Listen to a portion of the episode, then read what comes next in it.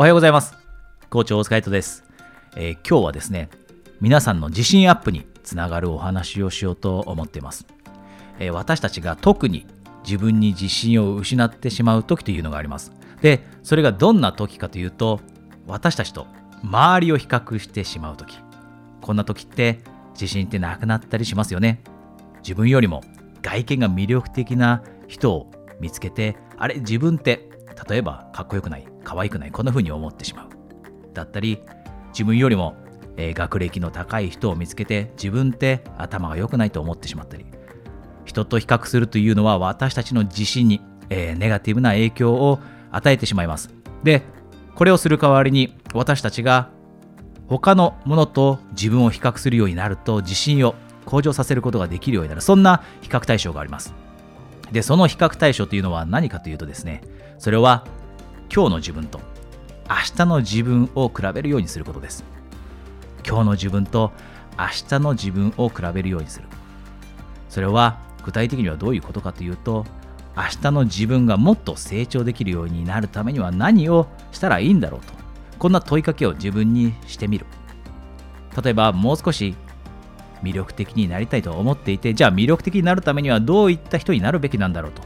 考えた時に、もっと優しい人だったり、もっと思いやりのある人になりたいなと、こういった考えを持っているのであれば、今日と明日の自分、明日の自分がもっと成長できるようになるためには、じゃあ明日自分は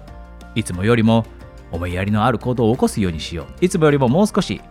人に優しく接することができるようにしようと、こういった自分の中で約束をして明日へと臨むようにする。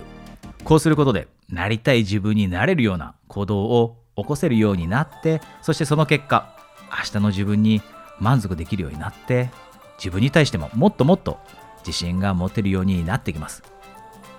もしあなたが今周りと自分を比較してしまっているのであれば、その比較の対象を変えて、今お話ししたように今日の自分と明日の自分、これを比較するようにしてみてください。今日も3つの楽しみのエクササイズを一緒にやりましょう。おそらくあなたは今、朝ですね、朝忙しい中、または会社に行く前に、仕事に行く前に、学校に行く前にこのビデオを聞いてくれていると思いますが、そこにたどり着く前にぜひ今日楽しみにしていることを3つ思い浮かべてください。もし今目を閉じることができる状況にいるのであれば、目を閉じてその3つの楽しみにしていること、または3つの楽しみにできること、そのシーンを頭に思い浮かべてからこのビデオを見終えるようにしてください。それでは今日も皆さん、いってらっしゃい。